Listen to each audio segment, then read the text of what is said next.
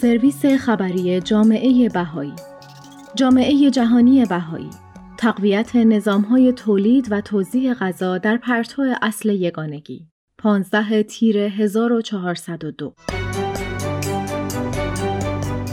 رم، توسعه یک نظام عادلانه و پایدار در سطح جهانی که بتواند برای کل جمعیت جهان غذا تامین کند، مستلزم بحث و گفتگوهایی است که نه تنها به مشکلات جاری در زمینه کمبود مواد غذایی بپردازد، بلکه چالش‌های سیستمی در نظام جهانی غذا را در پرتو اصل یگانگی بشر به طور عمیق بررسی کند.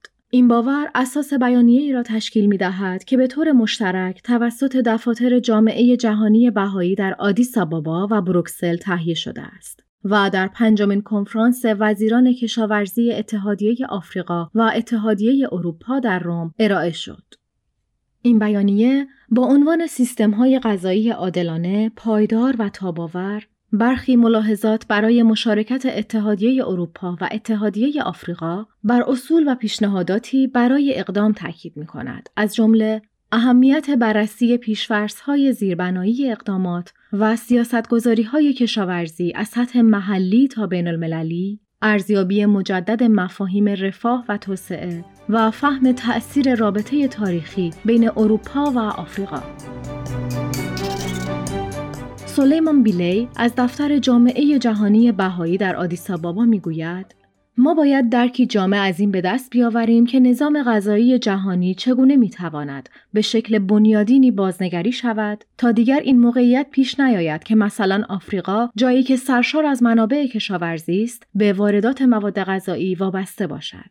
دکتر بیلی ادامه می‌دهد: تأمل مستمر در مورد این موضوعات باعث ایجاد بینش‌هایی می‌شود که می‌توانند به طور فزاینده‌ای به طراحی مدل‌های نوین و عادلانه تولید و توزیع محصولات کشاورزی کمک کنند. این بیانیه بر نیاز به رویکردی مشترک برای پرداختن به چالش‌های سیستمی تأکید می‌کند.